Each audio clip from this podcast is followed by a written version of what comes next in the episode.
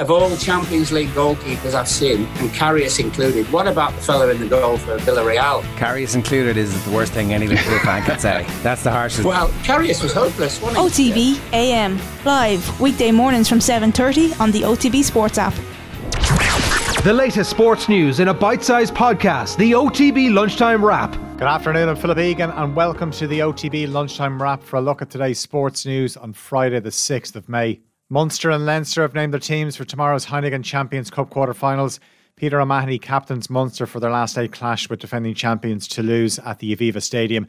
Stephen Archer is named in the front row. He'll make his two hundred forty-seventh appearance for the province, moving him level with Billy Holland in second place on the all-time list of appearance holders.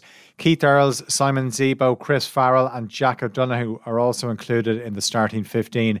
Former Munster out half Ronan O'Gara was on O T B A M earlier to look ahead to the game. We're going to have a, a fast pitch. The Aviva is brilliant for playing, I suppose, high-tempo rugby, uh, and also there's space because it's a proper rugby pitch for, for, for a really effective kicking game. You'll find at times that Ramos will be in the backfield on his own, so it'll be interesting, I suppose, tactically to see how Munster go about Uh, finding space against them, but there will be space. You still got to remember that Toulouse have, have ten of that twenty-three Grand Slam winning team on, on, on their books, so they have quality everywhere. Um, but you the Colby factor, him taking him out of that, the X factor that Dupont and Colby had together, is something I feel that Toulouse are missing. Is it enough to stop them? I'm not sure. James Ryan will make his first appearance for Leinster since October when Leo Cullen's men faced Leicester at Welford Road. The Ireland international hasn't played since he was concussed in the Six Nations win over England in March. Johnny Sexton will captain the side and is joined by Jamison Gibson-Park and the halfbacks. Robbie Henshaw, James Lowe, Andrew Porter, Tig Furlong and Caelan Doris also start. Leo Cullen was watching the Champions League this week and says it showed how the right mentality is important in cup ties, regardless of the sport. There's definitely lots of learning in those two, like huge knockout games, you know, away from home as well. Um, obviously, Man City looked like they had the job done, you know, whereas they, whereas they lose it at the end. And you know, for us, if we're in that situation, either of those situations really, like whether you're behind or ahead, it's making sure that you, you. If you're ahead, it's finishing the job, and obviously if you're behind it, you're scrapping to the very, very end. Stephen Bradley's set to stay on as Shamrock Rovers boss. The two-time league-winning manager with Rovers was approached by Lincoln City and held talks with the League One club, but Bradley has decided to stay on with Rovers. And his side take on Finn Harps at Tallaght Stadium tonight in one of five games in the S S E or Tricity Premier Division.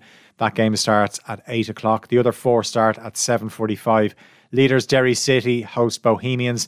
Third place Dundalk are away to U C D. Shelburne are at home to Sligo Rovers, and it's Drogheda United against Saint Pat's. Arsenal have announced new contracts for both managers of the club. Mikel Arteta has agreed a new deal to keep him at the Emirates until the summer of twenty twenty-five. The Spaniard took over in December twenty nineteen and won the F A Cup in twenty twenty. The Gunners are still very much in the hunt for a place in the Champions League with four games to play in the Premier League.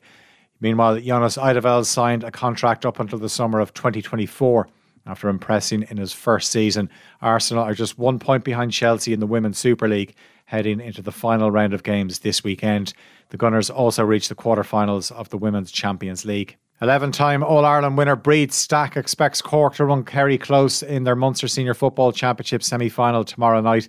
The Kingdom are favourites to win at Portyreen, but Stack told O T B A M that Cork can run them close. Kerry are on a mission. That's that's very, very obvious. They obviously were very, very hurt by last year and um, probably, you know, felt that that they didn't do themselves justice. They have started with, you know, absolutely all guns blazing. I suppose you just have to take it at at at, at I suppose at its merit from a Cork point of view. The league, while it was absolutely um, probably, you know, didn't go the, the way that they had hoped. They were able to bleed a lot more players. They probably more so than Cork have ever bled, um, you know, down through the years. So, like, you are generating that little bit more grit at training. You are generating, I suppose, um, that little bit more um, bite coming into this game. But I suppose for me, it's definitely, um, you know, Kerry by by five, six points. And Rory McIlroy's four shots off the lead ahead of a second round at the Wells Fargo Championship. The defending champion will resume on three under par this evening with Seamus Power's level par. Jason Day is the first round leader on seven under. Coming up on tonight's Off the Ball, Brian O'Driscoll looks ahead to this weekend's Heineken Champions Cup action. Jockey Ronan Whelan is on Friday night racing. and David Connolly previews the weekend's Premier League action. As always, you can tune into News Talk from seven o'clock or listen on the O T B Sports app. The latest sports news in a bite-sized podcast, the O T B Lunchtime Wrap, available every weekday on the O T B Sports app.